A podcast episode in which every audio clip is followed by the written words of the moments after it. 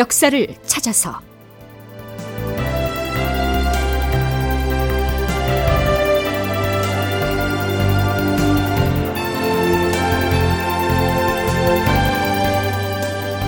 제 933편 명나라의 대일 선전포고. 극본 이상락 연출 최훈준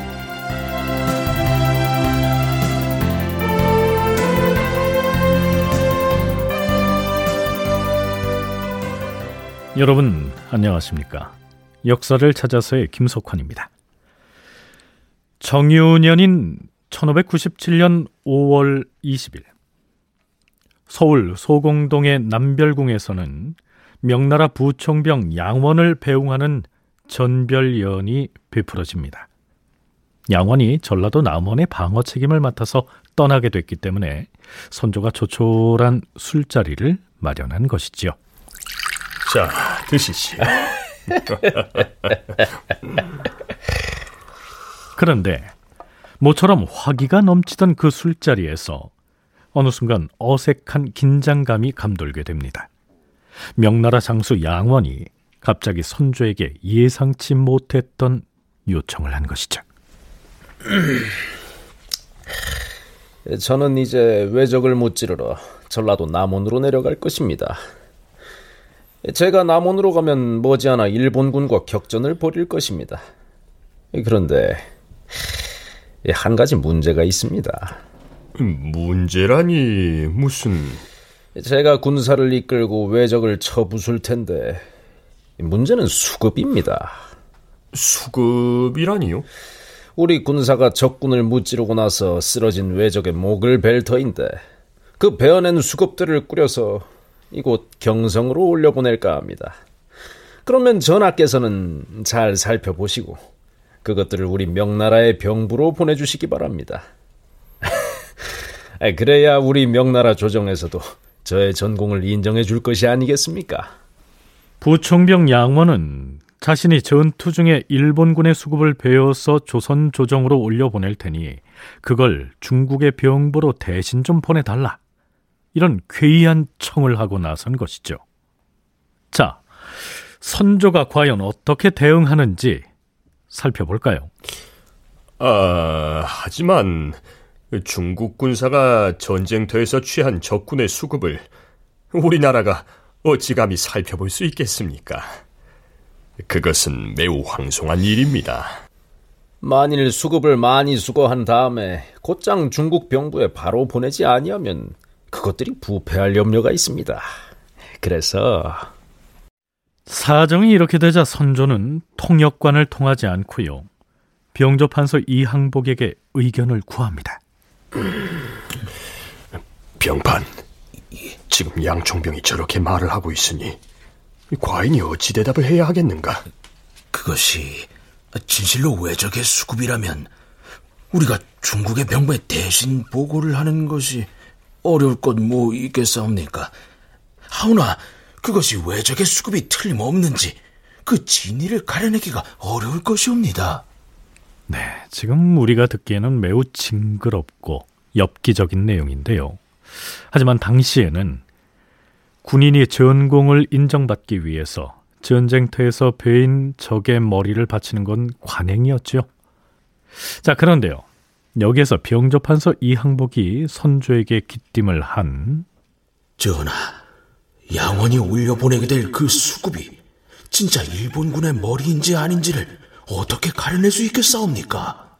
이 얘기를 되새겨볼 필요가 있습니다. 임진년에 있었던 평양성 전투가 끝났을 때 이여성도 본국에 일본군의 수급을 바쳤지요.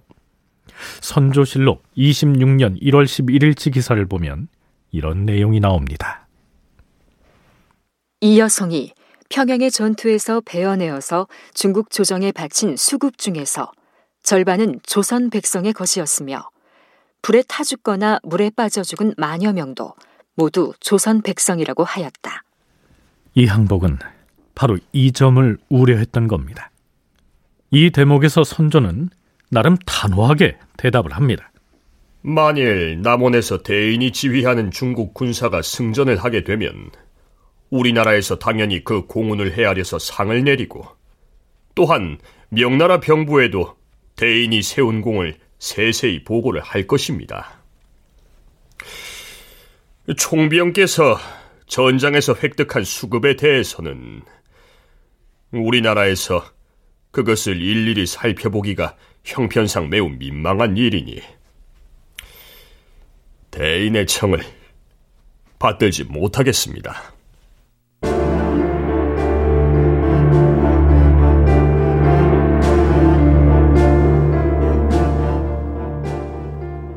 부총병인 양원은 그때 전별위원회에서 한껏 제자랑을 늘어놓습니다.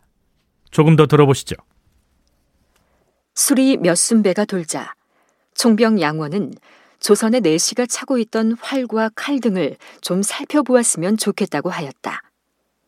그러자 임금이 그것들을 풀어주도록 내시에게 명하였다. 이리저리 살펴보던 양원은 자신이 차고 있던 활과 화살 및 칼 등을 내보이면서 임금에게 말하였다. 국왕전하, 예전에 이여송 제독하고 함께 조선에 왔을 때 에, 여기 이 칼로 무수한 외적을 베어 죽였습니다. 아, 아, 알고 있습니다. 에, 당시에 대인의 용맹스런 활약에 힘입어서 평양에 있던 외적을 섬멸하였는데 이제 대인이 차고 있는 군장들을 보니 이번에도 적을 섬멸할 것을 점칠 수 있어 매우 감격스럽습니다.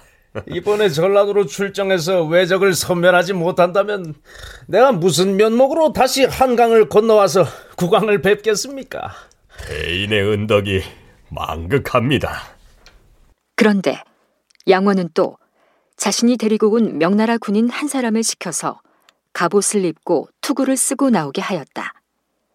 그 갑옷은 은조각으로 어깨 부분을 장식하여 더없이 아름답게 꾸민 것이었다. 오, 과연 이 대인의 귀한 갑옷을 보게 되어서 매우 믿음직합니다.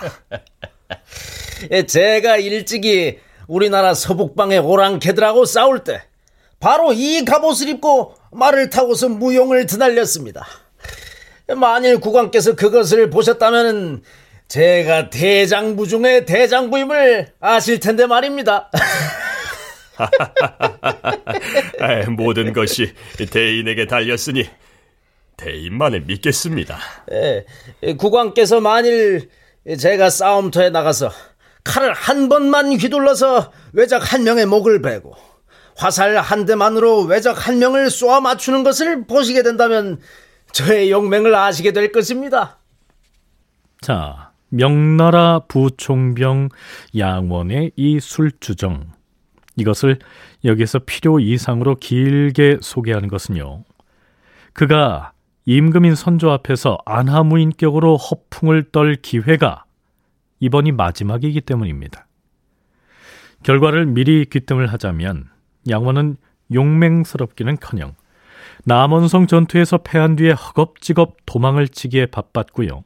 결국은 나중에 명나라에서 군법에 의거해서 처형이 되는 운명을 맞이합니다.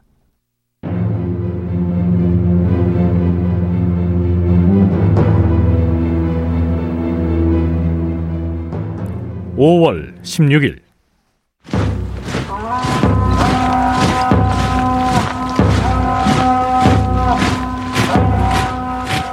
명나라군의 제2진이 압록강을 건너옵니다.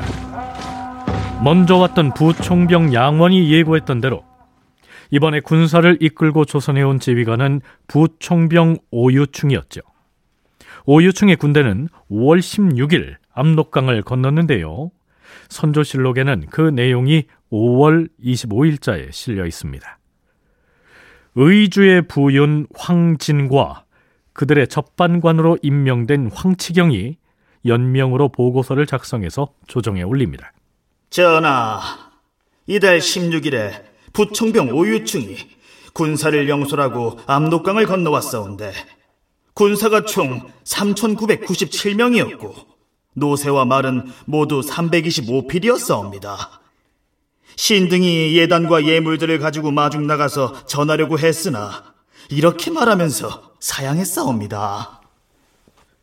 오랫동안 전쟁을 치르느라 지금 조선의 물자가 당진되었을 것이오. 이러한 예물들이 모두 백성들에게서 나왔을 것이라 생각하니 감히 받지 못하겠소. 하지만 조선 국왕의 후위를 아예 저버릴 수는 없으니 문서 작성에 필요한 종이만은 받겠소이다. 그리고 또한 오유충은 신들을 만난 자리에서 이렇게 말했사옵니다. 나는 지금 군사를 거느리고 가서 조령을 지키게 될 것이오. 그런데 다만 염려스러운 것은 내가 귀국 조선의 지리를 잘 알지 못한다는 점이오. 어느 곳이 평지이고 험지인지 도로의 사정은 또 어떠한지를 자세히 알지 못하니 조령 근방의 지도 두 장과 그 지역에 대한 이모저모를 문서로 만들어서 준다면 고맙겠소. 앞서 조선에 왔다가 남원으로 내려간 양원의 군대가 명나라의 북부 지방 출신 군사들인데 반해서 이번에 온 오유충의 군대는 남방에서 징발한 군사들이었습니다. 그건 그렇고요. 정유재란을 앞두고 조선에 온 명나라 군대의 규모를 짚어보지 않을 수가 없습니다. 부총병 양원이 인솔해온 명나라 군대의 제1진. 그것은 규모가 3천여 명이었지요. 그런데 지금 제2진으로 건너온 오유충의 남방 군사들도 역시 4천여 명에 불과합니다. 합해서 많이 잡아야 7, 8천 정도인데요. 자, 그 정도의 군대로 일본의 대군을 무찌를 수 있다고 판단했을까요? 왜 그렇게 큰 나라에서 초반부터 대군을 파견하지 않았을까요? 순천대 이욱 교수의 얘기 들어보시죠. 요동 나아가서는 명나라의 안전을 지키면 그만이지 굳이 목숨 걸고 싸울 필요는 없었다라고 하는 생각 때문에 어떻게 보면 그 준비라든가 이런 것들도 그렇게 크게 하지 않고 아마 어, 도요토미 히데요시나 또는 고니시 유키나가에게 이런 경무를 보내면서 일 종의 제스처를 하는 거잖아요. 싸우지 말자 우리 뭐 이런 거고요. 두 번째로는 그 일본군이 전격적으로 침입할 것은 알았지만 역시 그 중국인들이 가지고 있는 오만함이라고나 할까요? 어떤 일본에 대한 경시.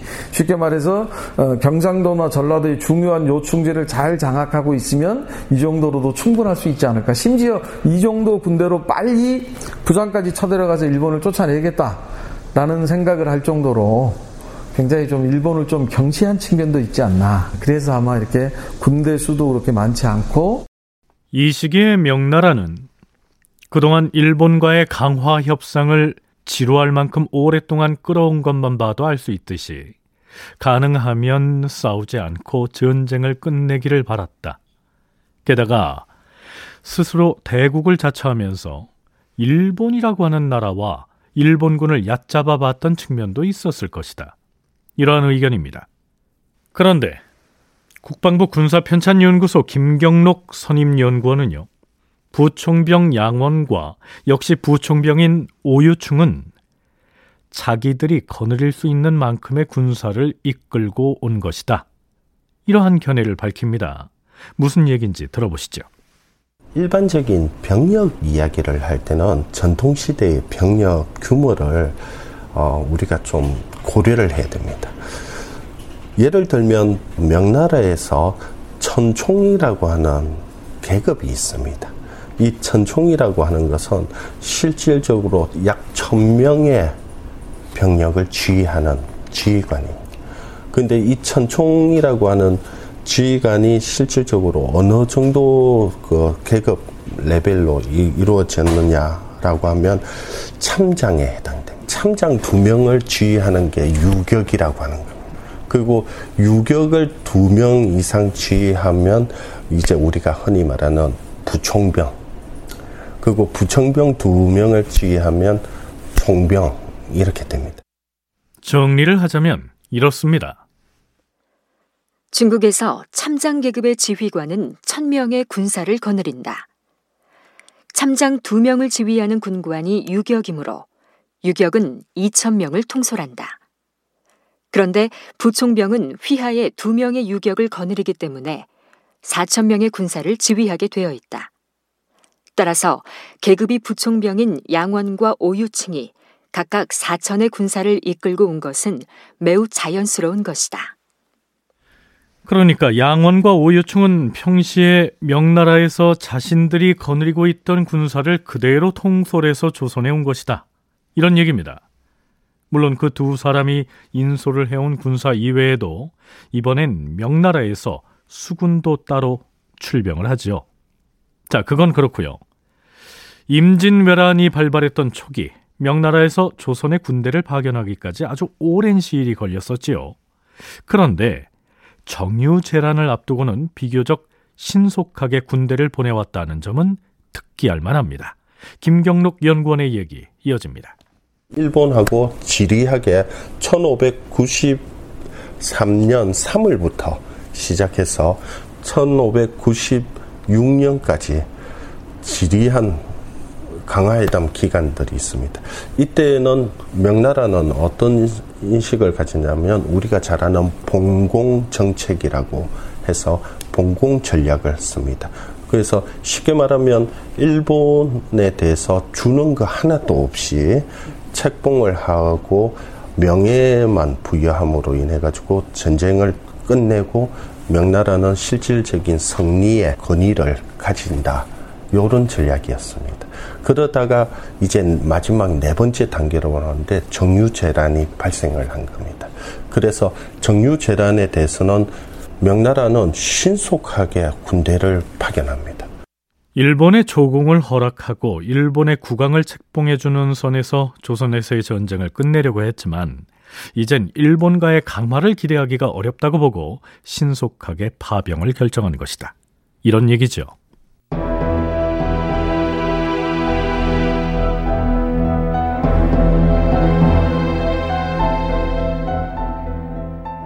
자, 그런데요. 명나라 지원군 제2진을 이끌고 온 부총병 오유충은 두 건의 문서를 지참하고 옵니다. 그 중 하나는 명나라 황제가 일본 풍신수길에게 보내는 자문이었습니다. 그 자문은 이렇게 시작하죠. 아, 참고로 이 자문에서 풍신수길을 평수길로 칭하고 있습니다.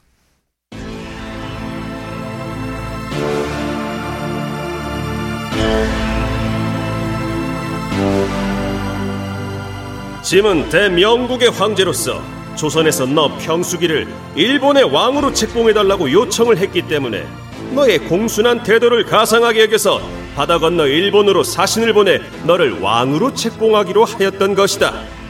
너는 왕이라는 칭호를 내세워서 너희 나라 여러 섬의 우두머리가 된 만큼 마땅히 짐의 은혜에 감사하여 싸움을 그만두고 덕을 수양함으로써 여생을 즐기고 어린 자식에게 길이 복을 누리게 해야 마땅한 도리였다. 그런데 어찌하여 우리 명나라의 책봉 사신이 일본에서 돌아오자마자 곧바로 맹세를 저버리고서 다시 조선의 부산과 기장 등지에 군대를 파견하여 침범한다는 말인가?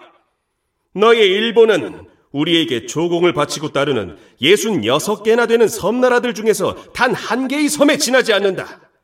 더구나 너는 이미 왕으로 책봉을 받은 만큼 이미 황제인 짐의 신하가 되기로 한 것이다. 신하로서 임금에게 항거를 한다면 하늘의 이치가 용서를 하지 아니할 것이다. 지난해 너희 나라에 큰 지진이 일어난 것도 바로 하늘이 노한 징조였다. 그런데도 조용히 용서를 빌지 아니하고 어찌하여 날마다 싸우려고만 한다는 말인가? 명나라 황제인 신종의 자문은 이렇게 계속됩니다. 글쎄요. 풍신수길이 이 자문을 받아본다면 오히려 분기탱천하지 않을까요?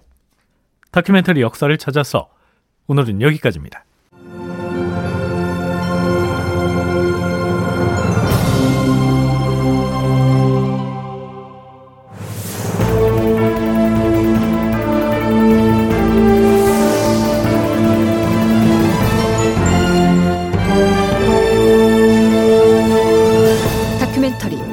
역사를 찾아서 제933편 명나라의 대일 선전포고 이상락 극본 최웅준 연출로 보내드렸습니다.